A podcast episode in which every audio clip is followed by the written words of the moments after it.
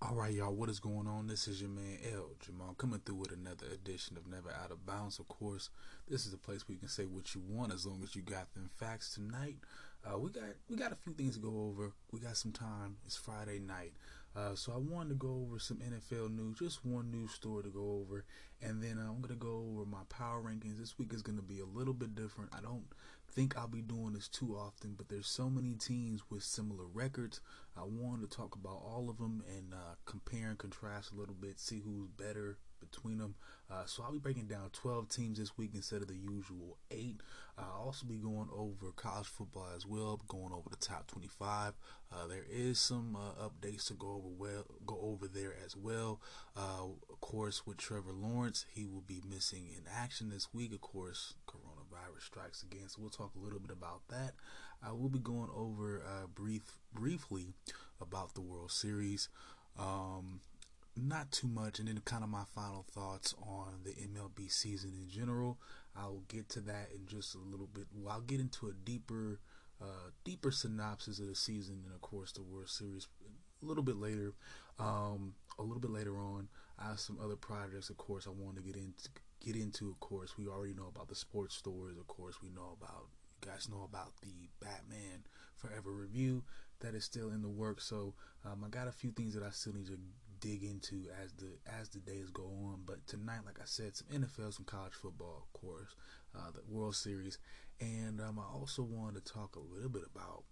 Um, you know the election of course i've been meaning to talk some more about this the last debates and of course um, all the recent stuff going on with you know trump and uh, all his endorsements. Who's who's who's on his side who's not on his side the flip-floppers.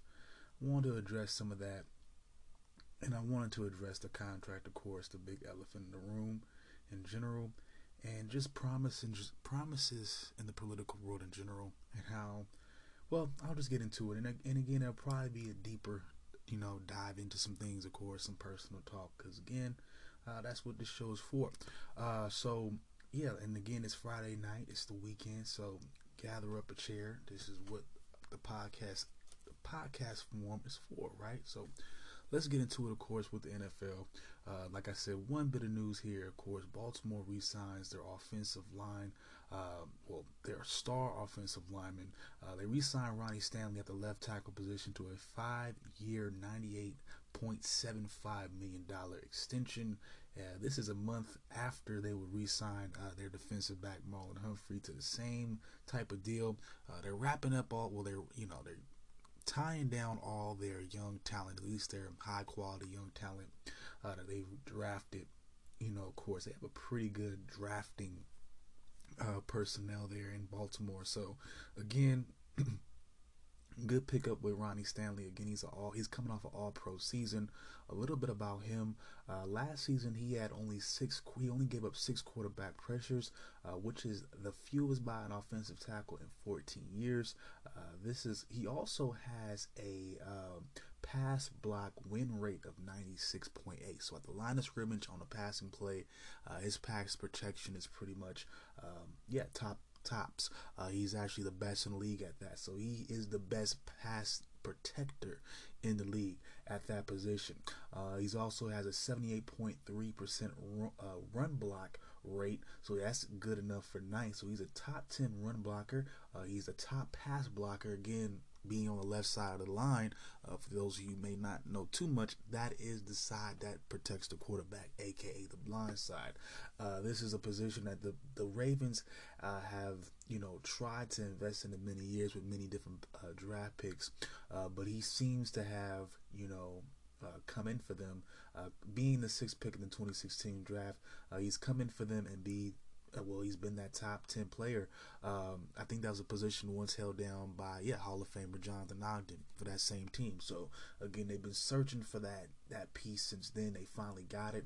Uh, he'll be tied down. He'll be well. I don't want to say tied down like that. It sounds you know a little bit negative, but he will be uh, protecting uh, Lamar Jackson. Uh, their you know, one of the top quarterbacks in the league uh, for quite a while. So, moving on, let's get to my top 12 power rankings again. Uh, this is going into week eight.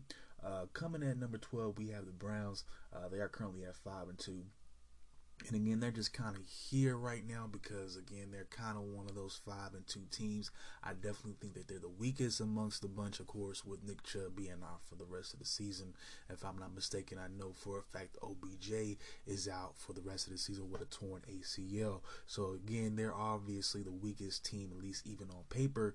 Uh, but they're two games back within the division again um, both of those losses are coming from coming yeah coming from the Steelers and the Ravens. Um, again, they can't beat the top teams in the AFC AFC North. They can always beat up on the Bengals. Nobody's impressed by that. Uh, however, they are 10th in scoring. Uh, they average about 28.6 points a game. However, uh, they are atrocious defensively. They are near the bottom in terms of scoring. They give up about 31, uh, over 31 points a game, and they are 30th in the league against the pass. So they can't stop uh, pass like they can't stop a nosebleed and it's all bad for them. And again, they got two of their they bigger offensive names that are going to be out for the rest of the year. Um, look for this team to take a tumble down. The Raiders better beat them this week, or again, let me know I do something goofy or something. I don't know if the because I the Raiders better not. That's all I'm gonna say. If the Raiders are not four and three, that's that's ridiculous.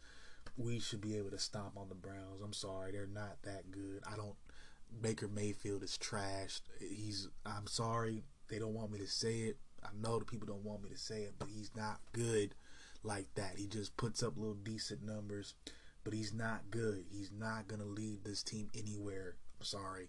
They cannot beat the they cannot beat uh, the Ravens or the Steelers. That's that's all that division goes through at any point in time.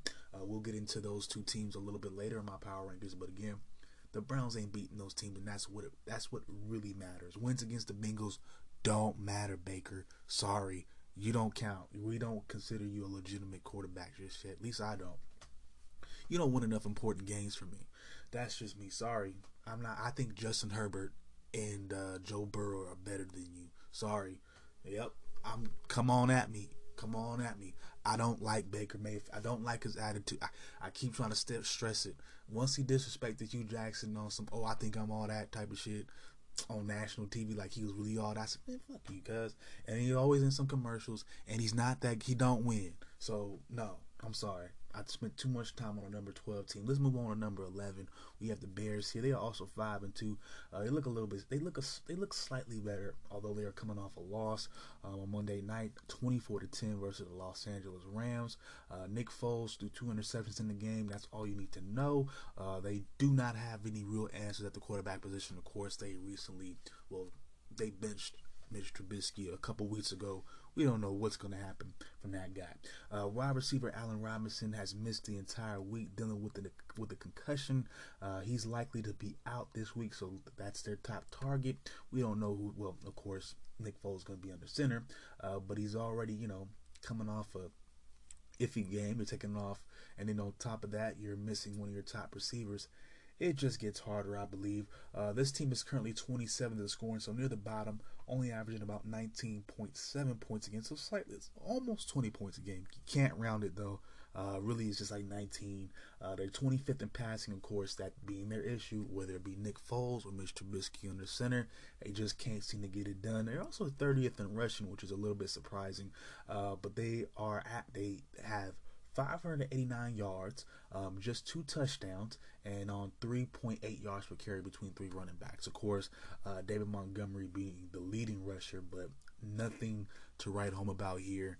And the Bears, I don't know how they're five and two, uh, but kind of like the Browns, I think that's gonna start to kind of unravel the next couple of weeks. That's just my opinion. That's why um, other five and two teams, I have both of those guys uh, basically at the bottom. I feel those guys are pretty much gonna start falling off starting this week. That's just my opinion. Uh, number 10, we have the Bills here. Uh, linebacker Jerry Hughes and safety Micah Hyde are questionable this week. That's that's uh, the biggest news coming from them. Uh, they recently signed linebacker Darren Lee for some depth. Uh, but again, this is a defense that's a little bit off from last season um, and seasons in the past. Uh, I think they're, I don't want to say they're near the bottom, but I definitely think they're rated near the, near the middle of the road, middle of the pack in terms of the league. Uh, but again, um, Josh Allen is improving. And again, they have just you know, just two losses so far. But look for this team again. I wouldn't say again, not like the bottom two teams that I feel are gonna just start falling off the face of the earth. Maybe starting as soon as next week. I think the Bills they'll take some lumps here or there. I think at the very most they finish uh, at the very worst. This is a team that could possibly finish 11 and 5, 12 and 4. So again, they're gonna they're gonna take some lumps. Um, but I, I think they'll be all right. This is why I have them at number 10. At number 9, I have the Rams here. Uh, they're 5 and 2 as well. I put them at the number 9 spot here because uh, they had the most impressive win. Um, of course, they uh, of the five and two teams so far, they're the one that is coming off. I believe. No, no, no. The Bills had a win last week as well. Oh no, no, no. The Bills took a loss against the. Uh, I believe it was against the Titans, uh, if I'm not mistaken. But they had a bye week, if I'm not mistaken. So we have the Rams here, yeah, uh, coming off, yeah, coming off their win again, easy, easy. Well, yeah, easy win against the Bears. Bears have no offense. Uh, this week they are going up against the Dolphins, where they are a four and a half point favorite. I will say a little bit more, just because of yeah, this the defensive line here. Aaron Donald one of the best out there. Eight sacks on the year, 24 total sacks uh, with the team um, as a whole. I believe that's enough for first or second in the league. Um, next to Tampa Bay, they have a lot of sacks as well. You got linebacker Leonard Floyd with four sacks on the year as well. So they get to the quarterback again. They do happen to give up a lot of points as well, uh, but their defense does make uh, make you know plays and offensively they do enough to win games. So again, this is a team that I don't think uh, will. I think take some lumps at the, at the course of the season. I would say again, eleven and five on the on the worst side of things, twelve and four.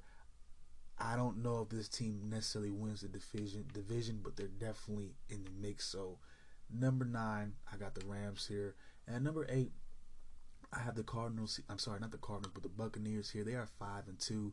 Again, they've won four. Uh, sorry, two straight games, uh, including a 45 to 20 blowout of my Raiders on the road. They're currently uh, first in the NFC South. So again, uh, Tom Brady, after a couple games of you know not looking so hot, he's turned it around. Uh, definitely looking MVP quality uh, I, am gonna have to be eating some crow, uh, like I should be doing with Justin Herbert. So, uh, for the next couple of weeks, I will be saying uh, my bad uh, to both of those guys. Um, yeah, I've been a little bit too harsh. So, yeah. Tom Brady, he's has 65. He's completed 65 percent, over 65 percent of his passes this year for 1,000. Uh, sorry, 1,910 yards, 18 touchdowns, four just to four interceptions, and again, looking really great with a passer rating of 102.7. What can you say? Uh, nothing, nothing negative on this team. Uh, Buccaneers look great defensively as well, and expect for this team, in my opinion, uh, especially with all the drama kind of with the Saints, uh, with Michael Thomas, just seems to be some distractions there. Drew Brees probably not looking his greatest. Buccaneers might mess around and win that division. And of course, we already know about the other two squads there. So, yeah, it'll, it'll pretty much be a race between New Orleans and Tampa Bay. So we'll see what happens. Uh, at number seven, I have the best looking five and two teams in my opinion. Um, Cardinals here, they've won three straight, including a 37-34 win against the Seahawks in overtime. Uh, they're currently three and one, three and one on the road. I think that's very important because, again, um, only two teams, if I'm not mistaken, are going to have home field advantage. So unless you're one of those two teams, that is very difficult to obtain. So uh, pretty much all your games in the playoffs are going to be on the road. So again, it's very important to win on the road. The Cardinals seem to be doing that as of lately, and part of that is because of safety Budda Baker, NFC Defensive Player of the Month. Uh, he's only played in three games of, in the month of October, but he's he's amassed 31 tackles, two sacks, three tackles for loss, three quarterback hits, two passes defense, and also a forced fumble. Like I said, now it's just in three games this entire month.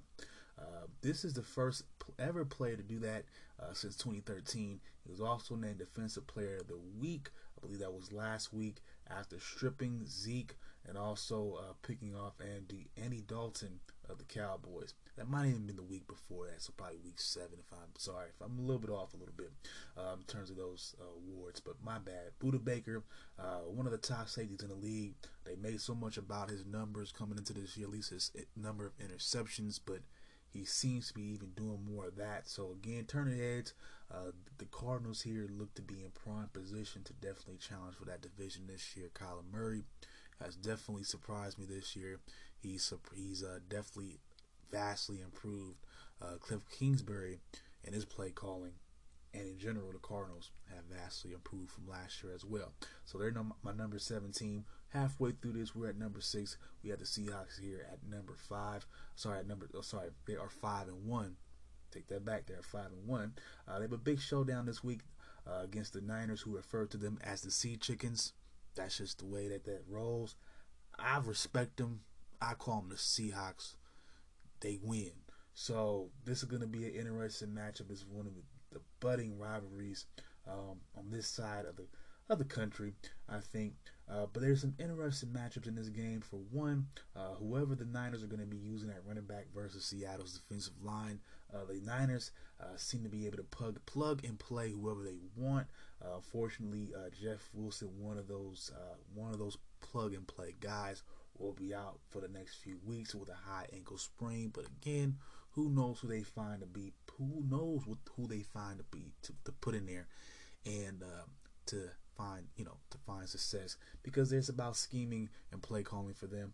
Uh, however, all along Seattle's defensive front, same type of situation, a lot of shifts, a lot of movement. So that's going to be an interesting matchup. Seattle is also rated 12th against the run in the league, so the 12th best team against the run. Uh, so again, uh, very important matchup there. Another important matchup is going to be Seattle's wide receivers against uh, San Francisco's secondary. Of course, you're going to have uh, Jason Verrett back there. He's having a comeback player of the year type of year and replace for in you know in there for Richard Sherman and in there for Richard Sherman, excuse me. Uh, but you got Tyler Lockett uh, in the slot position. Uh, he's coming off a 15 reception, over 200 yard, three touchdown game last week, and he'll be facing uh, defensive back Jamar Taylor, who gains up 15 yards per reception. So, a, so a first down every time a receiver catches a ball on him, it's definitely over a first down. So that's going to be an interesting matchup there. Uh, of course, we have the quarterback matchup. I'm going to give Russell uh, Wilson, of course, the edge in that. So take with take that, you know, how you will. I think it's going to be an interesting game. This is one of those games where I can't really make a call, honestly, because the Niners just seem to do it, regardless of. Uh, I mean, again, if you look at their record, they only have what three losses so far this year, maybe the two, um, but um, they're looking solid without uh, without. So uh, we'll have to see come Sunday, any given Sunday, right? Moving on to number five, we have the Titans here. Uh, we are moving up to my second five and one team. Defensive back Adoree Jackson and also offensive tackle Isaiah Wilson will still be doubtful coming into this week. It looks like they might not be able to play two big pieces, well, two productive pieces and helpful pieces at this point for them with all the struggles that they kind of, well, they don't really have too many struggles. They are fourth in the league in scoring, uh, just about 31 points a game. They're also fifth, of course, um, in rushing, that being on the back of Derrick Henry. He, to- he so far has 663 yards on the season, along with seven touchdowns. So they'll be looking to run it whoever they're going up against. At number four, we have the Packers. They're also five and one. They're currently first in the NFC North. Uh, look for this team to start to pull away soon. As why I have them here at number four. Uh, the last game was, of course, uh, 35 to 20 victory at Houston. Uh, Aaron Rodgers again having a superb performance in that game 23 of 34, 284 yards, also four touchdowns. Uh, on the year, he has a completion percentage of almost 66%.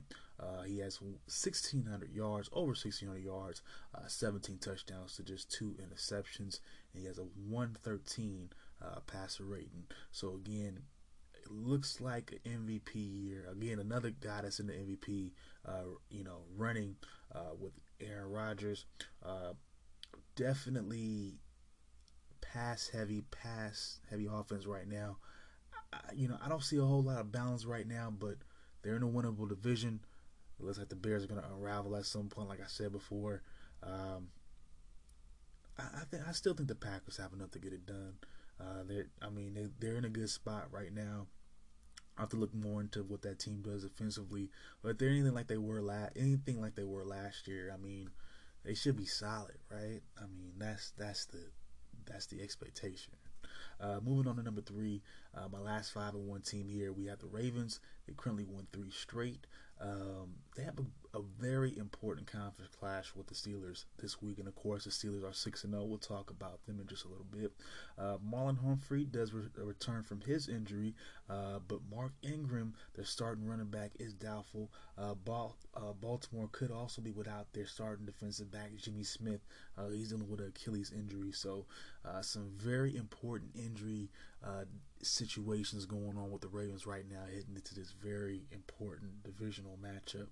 Number two, we have the Chiefs here. They are currently six and one. They are they have won two straight, um, and they are currently undefeated on the road. Like I said, just in case they do not get the number one seed in the playoffs and do not have home field advantage, uh, it's it's very good to win on the road. They're undefeated, so that's a very important stat in my opinion. Uh, I think the only undefeated the only undefeated team on the road. Um, I think I could be I could be off about that. I could be off about that. Don't hold me to that, but I think they're one of the only uh, teams that are undefeated on the road right now. Uh, they have an easy game versus Jets this week. Look for this to be a blowout. Um, supposedly a Le'Veon Bell, you know, revenge game. Yeah, I wouldn't look too much into that. Um, he only had like a you know like maybe 40 yards last week. He's still getting used to this offense, uh, but again, he is uh, somebody that could be used, uh, you know, utilized in an offense like that. So it's just going to be a moment, you know, it's going to be a matter of time before he gets used to it. Uh, the the Chiefs are fifth in scoring, 31 points a game for them, 11th uh, 11th in the league in terms of passing. Of course, 260 263 uh, yards per game is what Patrick Mahomes is averaging for them, and also ninth in terms of rushing. They get about 134 134 yards per game. So again, very balanced. Uh, again, a top 10 team, well, almost a top 10 team in passing, uh, top 10 team in terms of rushing. Uh, of course, they, they score a lot of points. They just blew out, um, you know, of course, the Broncos last week. So, again, this is a team primed to make another deep playoff run. Don't sleep on the Kansas City Chiefs. And, of course, at number one, that leaves the last, well, the only remaining undefeated team here. Um, the Steelers. They are 6 0, of course. This is their 25th, well, this is the 25th meeting between John Harbaugh and Mike Tomlin. Uh, this is the most in the Super Bowl era. This is the most matchups between any two coaches within the Super Bowl era. Harbaugh holds a slight lead over Tomlin, uh, that is 13 to 11, uh, with two thirds of these games being decided by four points or fewer, and four have gone to overtime. Uh, the, the, teams combined uh, have 10 divisional titles. So again, don't I wouldn't be interested in the Browns being five or two right now. It doesn't matter because they're not going to be any of these two teams here. Um, this is this is pretty much the divisional championship, and then of course uh, their rematch uh, down the line. This these are the these are you know the divisional, aka the divisional championship games. Uh, so uh, look for that game. That's going to be the most important matchup of the week.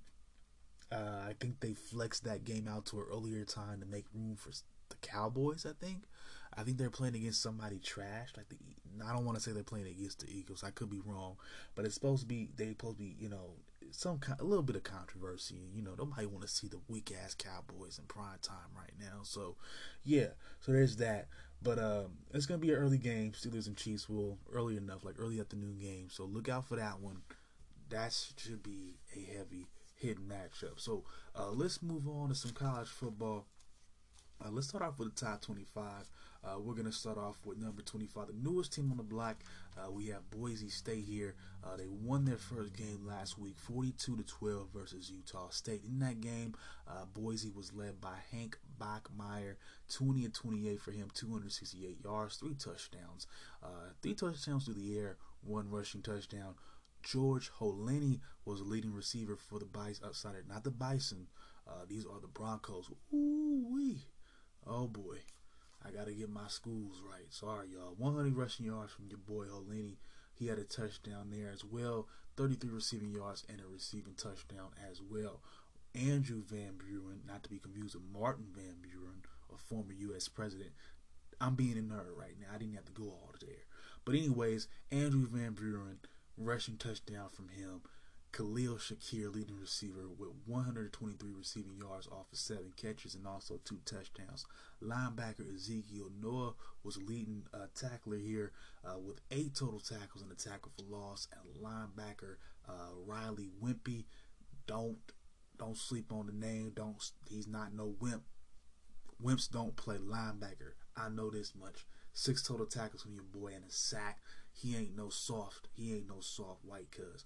Anyways, defensive back Tariq LeBouf had an interception as well. Uh, as a whole, Boise Boise State's defense would force three total sacks. So again, uh, they're getting after the quarterback. That's what they do. They force turnovers. And again, Boise State looked good against Mountain West opponents. Sorry.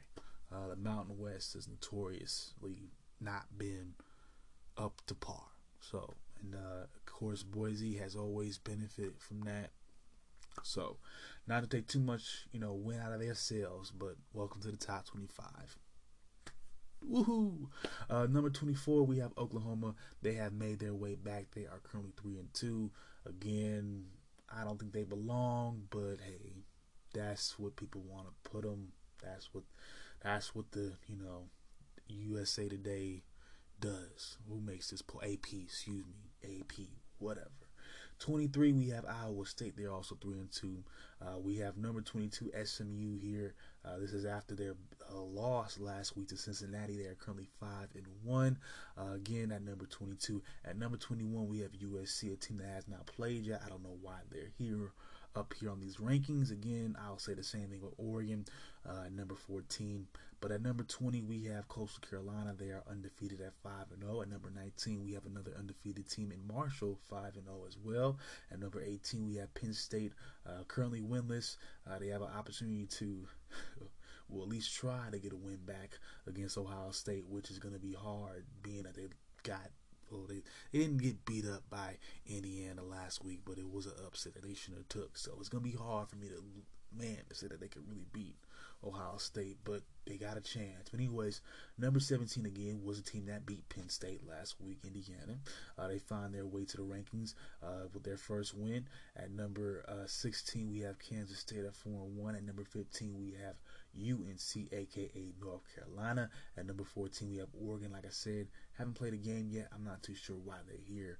I would like to see them earn their spot, but you know, hey, that's me. Um, there was a you know, a false COVID scare. I mean, within the last week or so, five players were originally tested positive, uh, but through, you know, leading to practices being canceled and the facility being closed, if I'm not mistaken.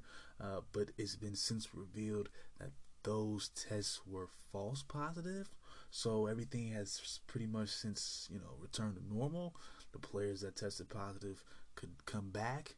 And, um, yeah, it looks like they'll be getting ready to play Stanford in about a week. I think that's going to be an interesting matchup. I think uh, the later you know teams wait, uh, especially with this Pac-10, I think this is going to be the last uh, league starting up. It'll be very interesting to see who's been practicing this entire time, who's you know might be a little bit worn out and all that from these practices.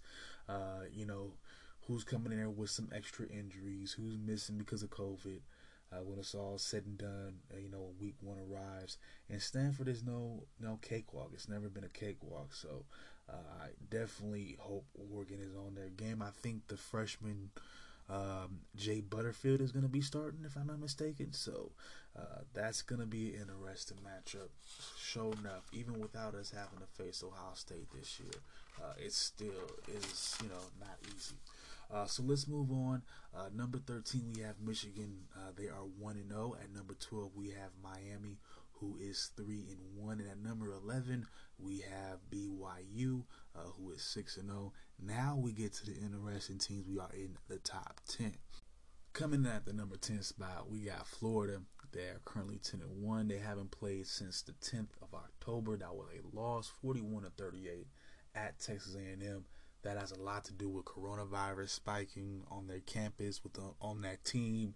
Uh, I know that Governor DeSantis wants to have full capacity games.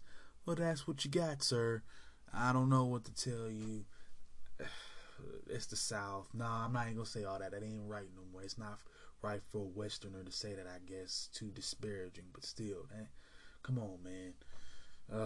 They are 11th in scoring, so I'll give them that. 42 points a game. They're 10th in passing. Quarterback Kyle Trask, 996 yards on the year so far, 14 touchdowns.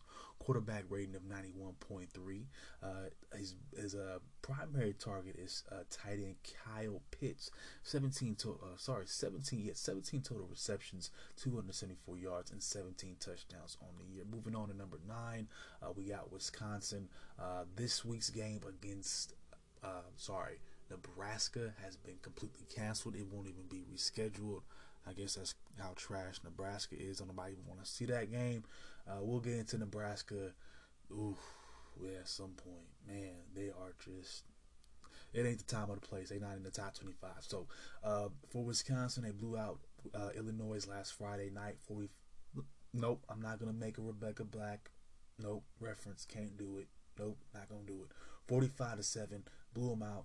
Uh, Graham Mertz, he later on would test positive for coronavirus. God damn. Uh, it gets everybody. But he would have a great uh, first game of the year 248 yards. Uh, he would have seven touchdowns uh, with a 95.2% um, completion percentage. That is the highest completion percentage in program history. That's probably one of the highest in general. Um, I can't think of who probably would have a higher one. Maybe Colt Brennan? Maybe. I mean, because he would only be the only person that would be throwing the ball enough to. I don't know. I could be wrong about that, but uh, Graham Mertz again, great first game. Um, I think he's part of the reason why. Because again, this was Wisconsin's call uh, to cancel this game because they were the one with the ones with the positives. Uh, I think definitely Grant Mertz was a part of that. Uh, he would have been inactive for this week anyways, uh, even if they would have had a game. Uh, like I said, the game has been completely canceled. It won't even be post. It won't even be postponed. Uh, so I guess I, I don't know what to tell Nebraska, Wisconsin. I guess they get that easy that easy win off their schedule. Kind of sucks for them. At number eight, we have Texas A&M. Uh, they are coming back. Um, actually, they yes, they come back off of a bye week after back-to-back wins. One of those were against Mississippi State. They're currently second in the SEC West. Of course, his team is led by their quarterback as well, Kellen Mond, one of the top passes in the nation, 984, 984 total yards for the year, and also nine touchdowns. At number seven, we got Cincinnati, still undefeated. Oh, and as far as Texas A&M is concerned, uh, they are three and one. Sorry, didn't have their record there at first. Uh, Cincinnati, they are 4 0. Uh, they are riding the momentum uh, of last week's blowout win over SMU pretty much. Uh, the Bearcats uh, outscored SMU 28 to 23 in the second half. Uh, and now they have they are now the highest rated team of the non Power 5 schools. So, um, good look on my uh, on Cincinnati. Uh, their current coach is Luke Luke Fickell. Uh, for those of you who you know who got who, who are in the know, uh, he's a former uh, defensive coordinator over there at Ohio State.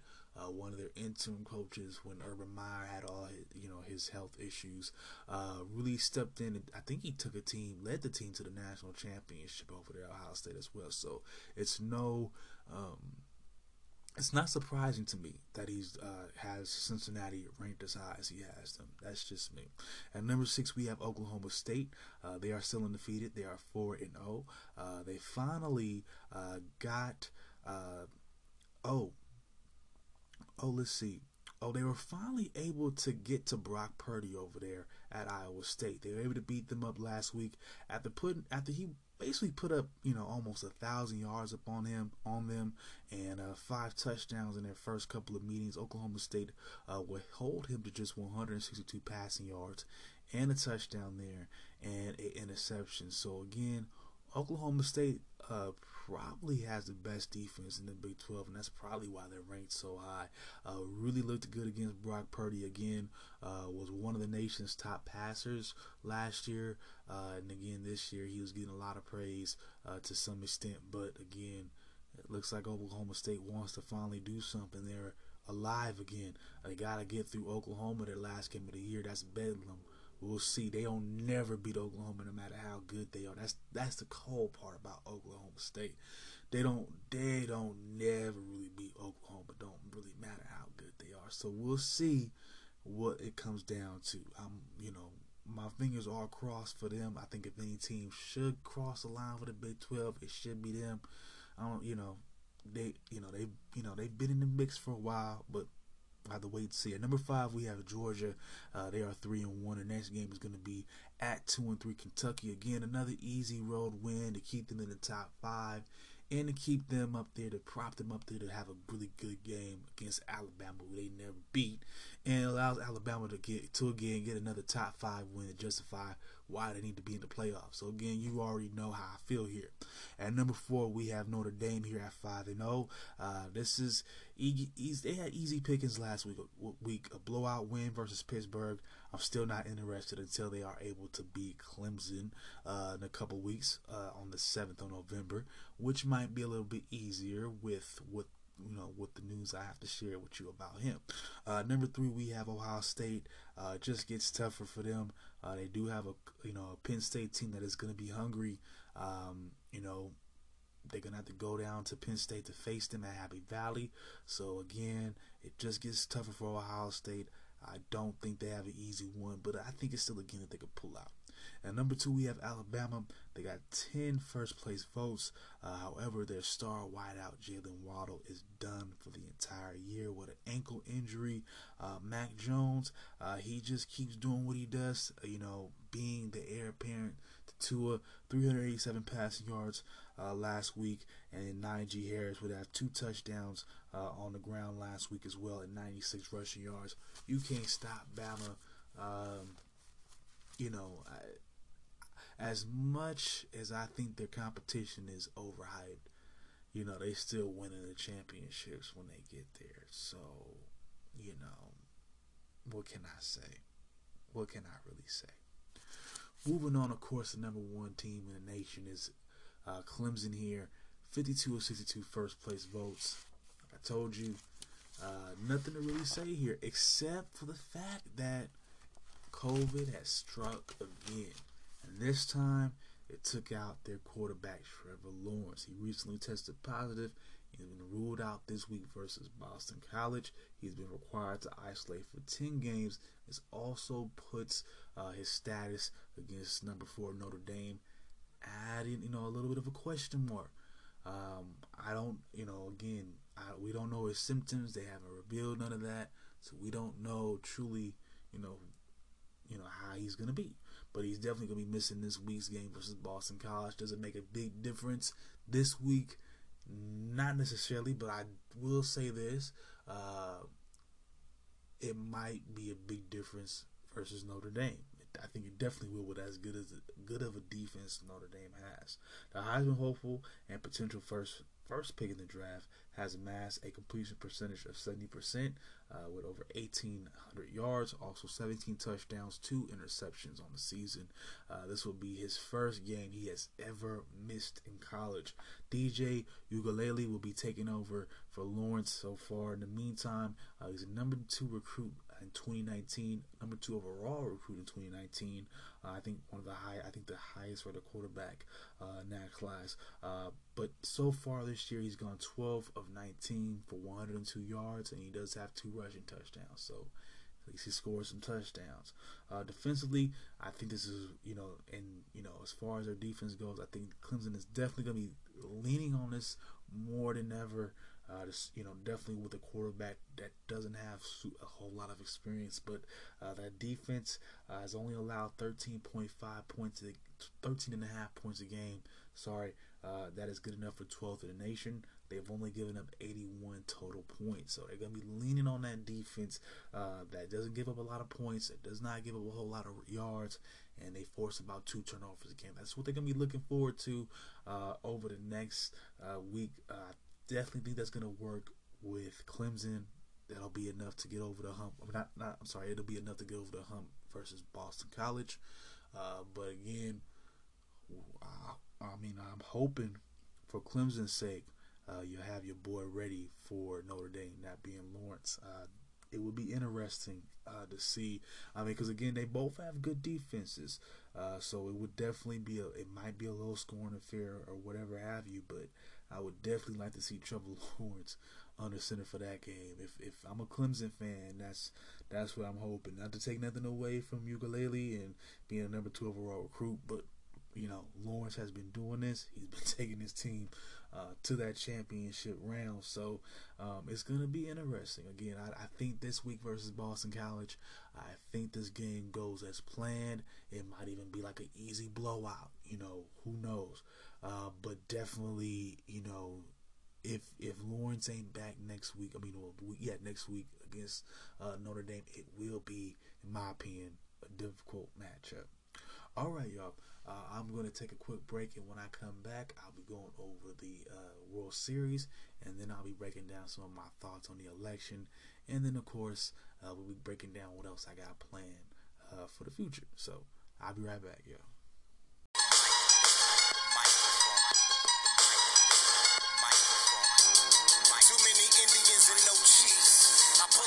When I'm I'm the blueprint. I had your clothes looking like they was designed by bullet holes and shoe prints. When I bless a joint, it's like spot came up in the spot and grabbed the beat by the pressure point. I got the folk in touch. I tell my bitch I'ma give up drinking when she give her emotions up. Too many enemies and no killers. Too many that hate snitching but no squillers. I get stacked. I blam hard with the click clack. That ad article wrist rap. I spit crap.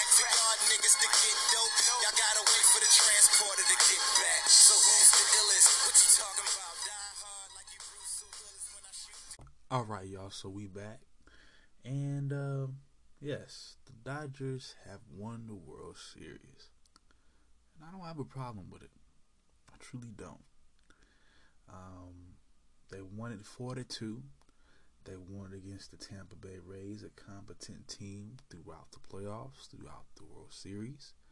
Uh, gave the Dodgers a good run for their money throughout the series. No, it's a really good, entertaining series, and I have no problem with considering them a champion. I mean, I, I, I mean, I'm an A's fan, but I've always had a, a spot for the, the Dodgers. Why? I don't know. Maybe I've always loved the city of LA. Uh, that's part of it, but I don't like the Lakers. But uh, I definitely like the Dodgers because I like LA. I don't know. Go figure. I uh, never been to a Dodger game, but I've watched a whole lot of Dodger baseball. I know a lot about their players, Shawn Green, all those guys. Uh, Eric Gagne, always been a fan of them um, for some reason. And um, maybe that's part of the reason why I'm not tripping so hard. Uh, but about it, but I think even if I wasn't, I would still accept it for what it was. Um, for for one of this game is a really good game. Uh, you know, from the Dodgers standpoint, of course, Mookie Betts, uh, you got him getting a home run. Of course, Corey Seager, he gets his RBI. He ends up being the World Series MVP. I'm sorry, yeah, the MVP of the series.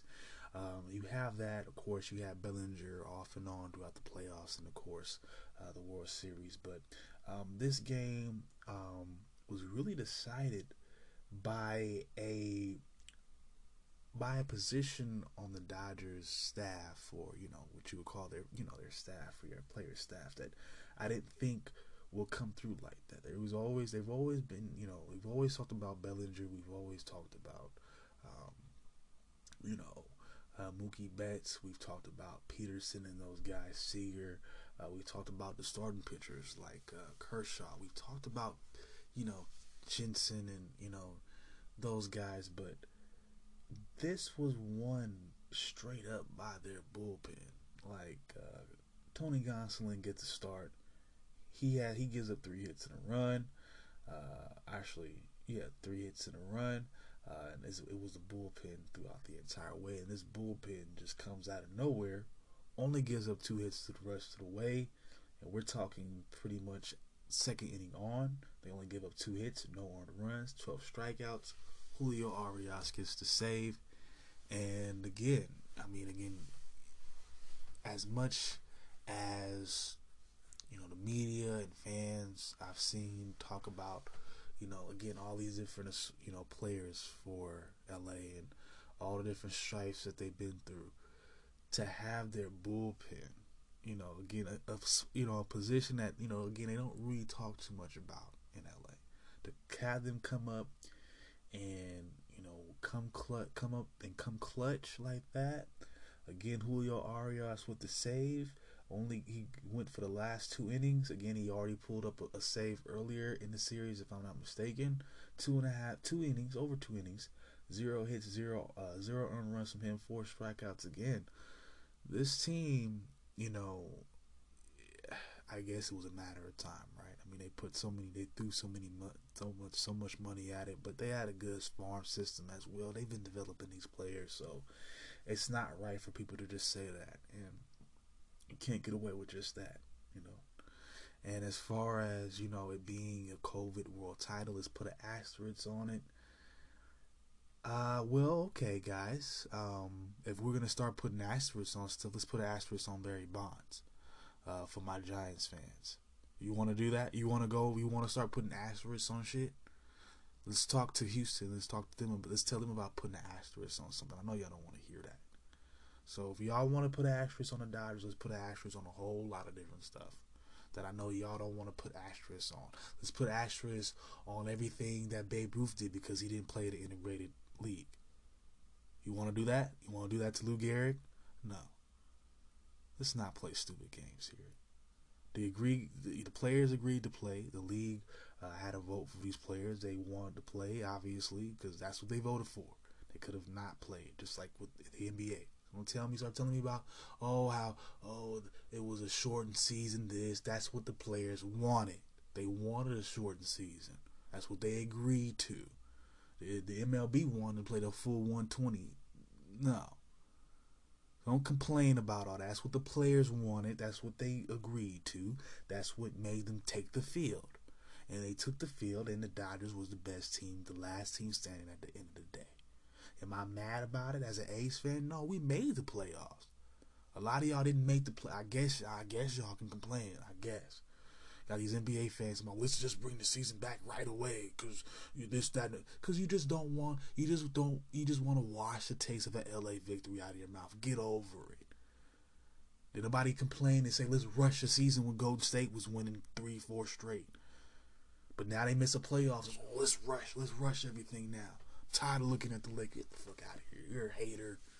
As far as Justin Turner is concerned, um, I don't know what the deal is. He tested positive. He came back on the field to celebrate.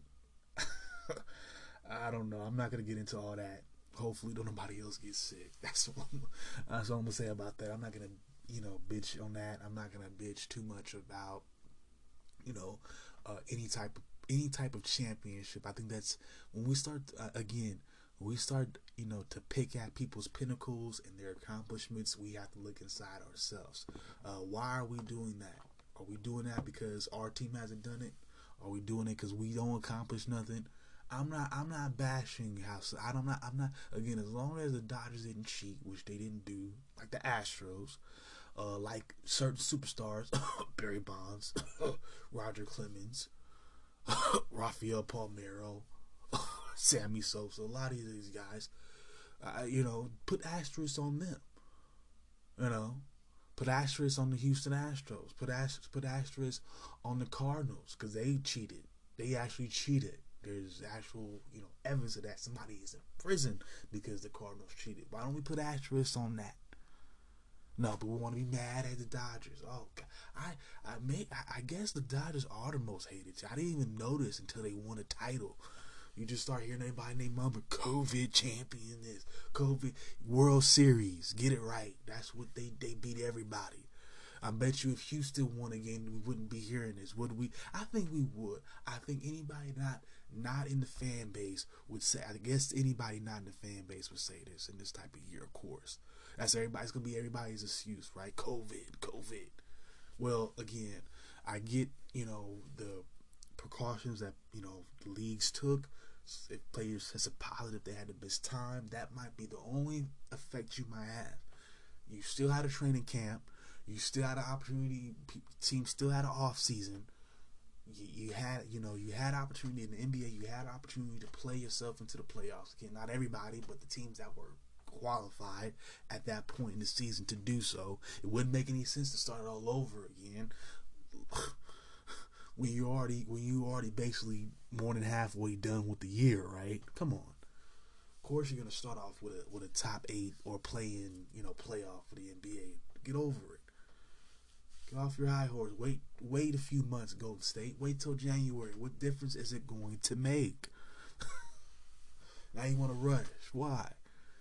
Why? Because you don't want to watch somebody else win. You don't want to hear about somebody else win.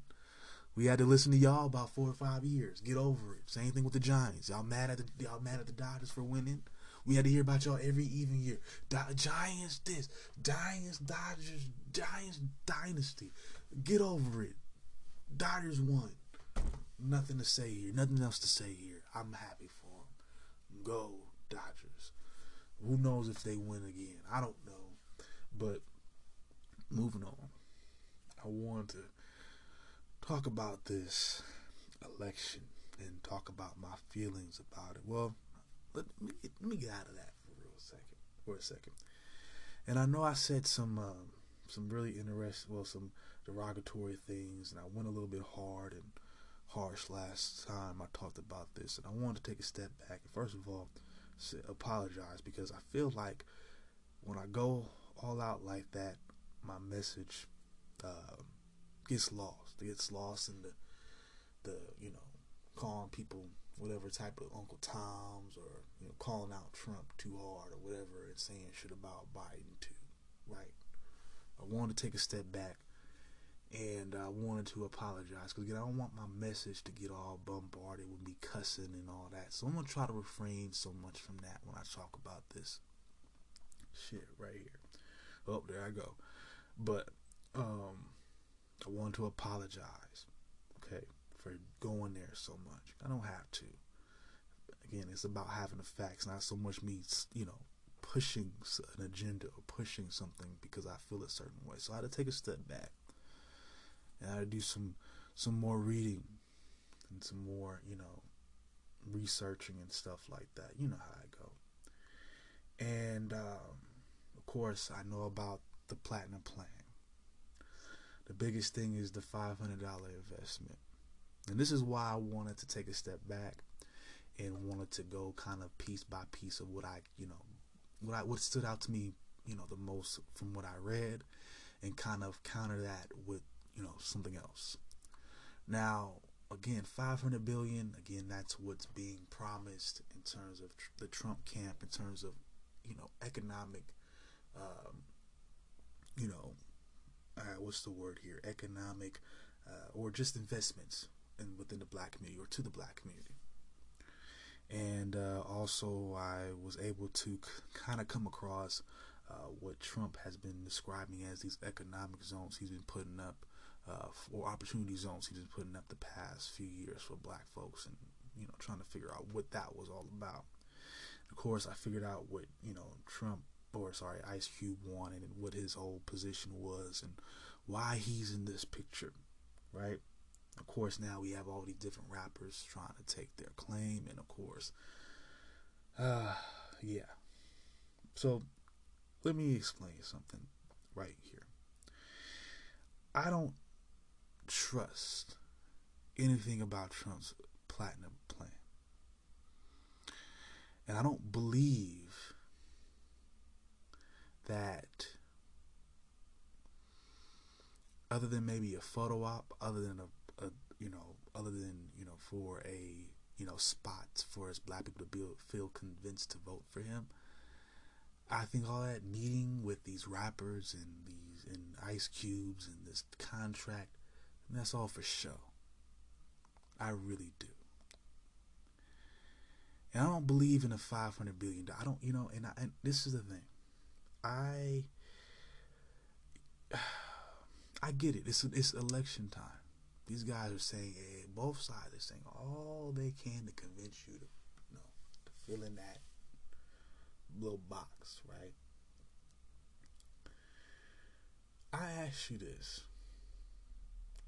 For how many years and maybe even decades now, we've been told that blacks have some of the highest spending per capita in this country. Do you want to know how much we spend yearly? Over two trillion dollars. Now, where is this money going? We'll have to find, figure that out. Possibly, yeah, I think so. Because that 2.1 trillion is more than what the government is trying to give you. Meaning, what they what they want to give us is it pales in it to an extent to what we can provide for ourselves from what we already spend and put into other people's pockets. Maybe I'm maybe it's me embracing my single life and understanding I don't need nobody. I don't need no president like that. Of course, you know, you got to vote and all that. I mean, course, both of these uh, propositions, especially the ones regarding, you know, you know, civil rights and the ones involving, you know, the one, well, the one in particular in California, I believe that was prop, I can't remember the exact number for it, but the one that um, ended bail, cash bail. Those are important things that we definitely need to vote on and need to understand what's going on with that. Those are things that affect us as members of the black community, brown community, as and actually just the working class community because that's who it really affects. And I'm gonna. That's why I said I wanted to get into it. It's Friday night, so let's let's go ahead. Okay, we spend 2.1 trillion as black folk. That money, we can't use that money. We can't, you know, not put that money into another corporation. We got to put that. Do we have to spend and give our money away? That money can't be reinvested on our own time, on our own watch. See, there comes a there comes a time when black people are gonna have to say, well, we're gonna have to sign a contract with us. And not just and I mean not just the government, not just the president, not just a political party. Because uh, to me, it's almost like a cop out. It's easy to sit there and say, oh, President Trump is going to give us this, or Biden, we need you to give us this.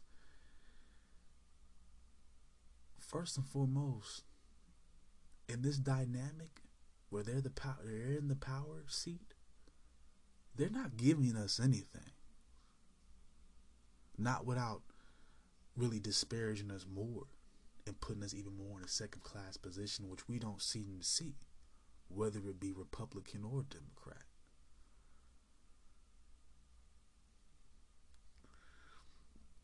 We can sit there and argue about, oh, well, the, the Democrats want you to live in poverty or they, they want to raise your taxes. Well, the Republicans that we've stated here before want to give you low paying jobs without any type of benefits. What's the difference? It's funny, you know, um, people have said so many things about, you know, back and forth about Trump and Biden. And look at both, they're deplorable. You look at who they who's behind them.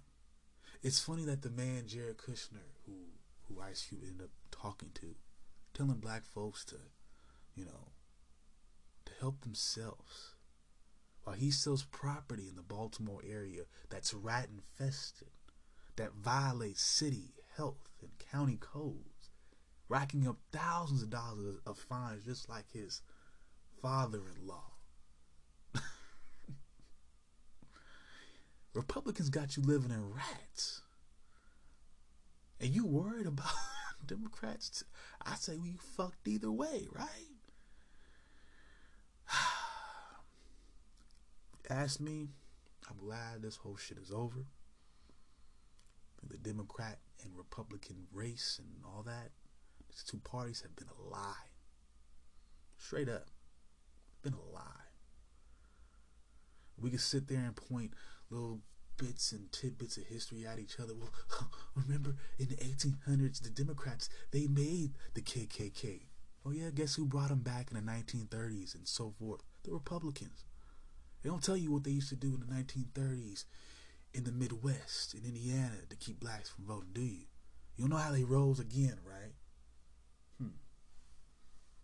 They were backed by Republican senators. They don't tell you that. They want to keep telling you about the Democrats. Isn't it clear that by now that they're both full of shit? Isn't it clear by now? We talked on this channel before. I told you guys they were part of the same party at one point in time. Democrat, Republican. Look it up. Isn't it? I mean, and again, it's and it's like you break it down even more and more levels, right? And again, I'm gonna take it all out there because you know, again, I got the time. It's Friday night, right? You ever thought about it? Why are the parties blue and red? Why is everything we've seen in this world that puts two groups together somehow blue and red? We missed out on the symbol. This is all symbology. This is occultism at work. This is hidden. These are hidden agendas. But then again, I'm not surprised when on our money it says in God we trust. We put that on the currency in this country. I'm pretty sure they do it in other places. They've done it and put God and shit on there. But it just goes to show you where our money, our our our hearts and our souls have really been aligned with. See, we like Trump because he's about money, especially us black men, of course. It's about money. That's what it's about. It's about thinking we have money and thinking we can get enough as them. But see, that's the that's the whole that's the whole schemes that you're not supposed to. See this design that we live in, in this capitalism design. You're you see we're all supposed to believe that we all can succeed, but in reality, they've made it sure that thousands can't. It's funny how we will blame Democrats and all this and want to go party for party, but year after year, what have we what differences have we really seen is america really better oh we have more jobs that don't pay. People are working two or three jobs at a time. Is it really better? And about this racism shit. They're both racist fucks. You want to hear some examples of this racist shit? These are these are the most racist shit I can find from both of these guys. This is a quote coming from Trump. 1973 uh, Justice Department lawsuit. This had this was referring to his property where he was outright refusing to rent and sell to blacks. But oh, he's not racist. He's, do y'all know what racism is? Do y'all really think racist is simply just wearing Klan shit and SS tattoos and saying nigga and spick and homo and fag? And, don't get me wrong, don't come at me for but I'm just saying this is this is almost like the only thing that counts to racism at some of you people. That's racism. Denying housing Oh, selling rat infested property like Jared Kushner. That's racism. Because again, see, a black person can hate a white man and he cannot be a racist. That does not make him a racist. A white man disliking you for being black is not necessarily racist. It's prejudice. He's bigoted. You take that same belief and you just and you say this comment. This is what Donald Trump said in the lawsuit. You don't want to live with them either. you're a racist. You're a racist. Move on. He goes on to say, laziness is a trait in blacks. Again, prejudice comment, right? We want to say, I have black guys counting my money. I hate it.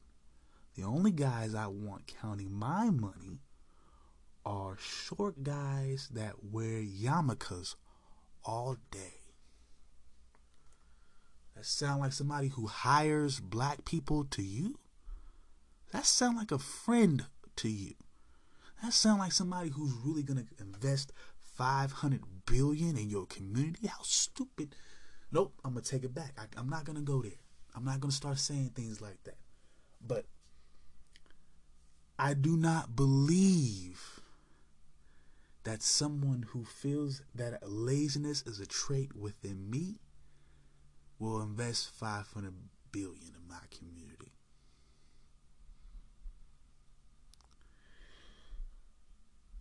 He goes on in another statement to say, and this is in a Time magazine article, 1989, January, Just in case y'all want to look it up. Who the fuck knows? I mean, really, who knows how much the Japs will pay for Manhattan property these days? Japs in '89, but he's he's he's not racist. He's not prejudiced. Oh. Say what you want. Man's a racist. Oh, let's move on. We have more. This is in reference to uh, him trying to block the attempt of local Indian tribes to open casinos within the New York and Connecticut area. They don't look like Indians to me.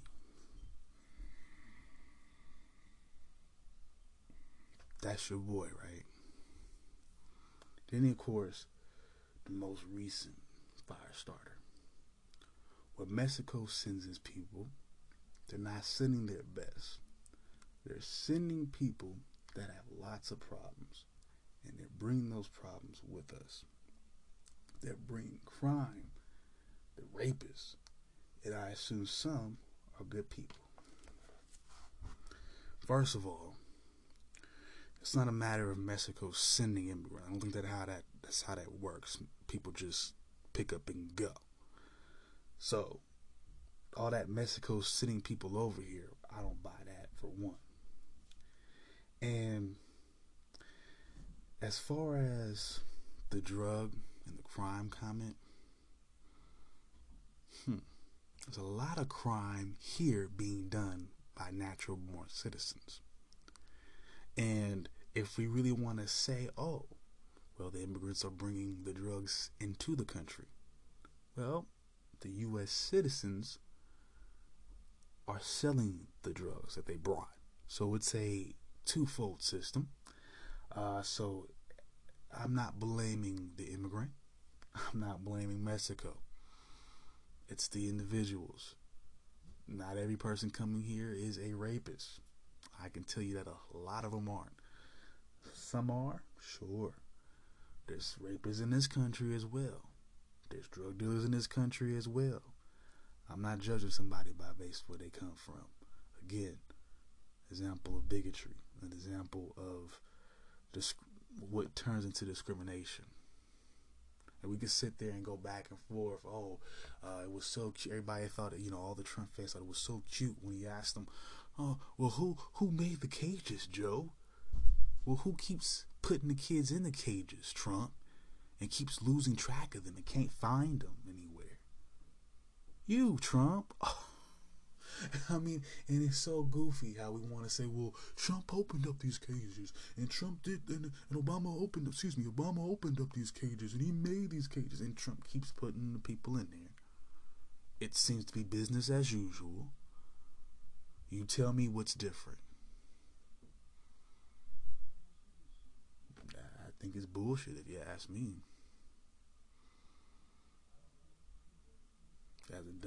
For me. And you know, oh, and this isn't over because we have Biden too. He goes on to say, this is referring to school desegregation. Biden goes on to say at 75, this is the most racist concept you can come up with. And that's referring to desegregating schools. The most racist concept you can ever come up with is desegregation. Okay? He moves on to he moves on to say another statement. In Delaware, the largest growth is Indian Americans moving from India. You cannot go to a 7-Eleven or Dunkin' Donuts unless you have a slight accent. Golly. Uh, both of these guys suck. Anyways, um, this is again off. Just, just doesn't, just doesn't seem to get it. Again, one of those comments by Joe. He just doesn't seem to get it. This is in reference to Trayvon Martin. He goes on to say, "We've got to recognize that the kid wearing the hoodie may very well be the next poet laureate, and not a banger." Finally, his most recent flub, uh, most recently on the campaign trail, he goes on to say, "Geez." The reason I was able to say sequestered in my home is because some black one was able to stock the grocery shelf. Oh God. Um and don't get me wrong, um I've seen the blue side pander, right? And back to the, you know, goofy side of things. Um, as far as, you know, Hillary and her hot sauce fiasco, there was some situation with Joe and his Despacito on his phone bullshit. Yeah, they pander. That being said, false promises to our community are also is also pandering uh, for Trump to parade around with rappers instead of other Republican lawmakers that happen to be black. See, again, you see the bullshit here. He won't even meet up with his own that are in his own party that are black lawmakers that happen to be Republican. That's how you know it's a farce. It's a fucking joke. Um, that is pandering. Okay, getting getting 50 Cent to say those stupid ass comments, you're pandering. Getting getting um uh, Lil Wayne to try to to get us, that's a that's a form of pandering black folk. Just like carrying hot, just like just like uh, Hillary Clinton carrying hot sauce. Okay, it's pandering to us. And she asks us, "Is it working?"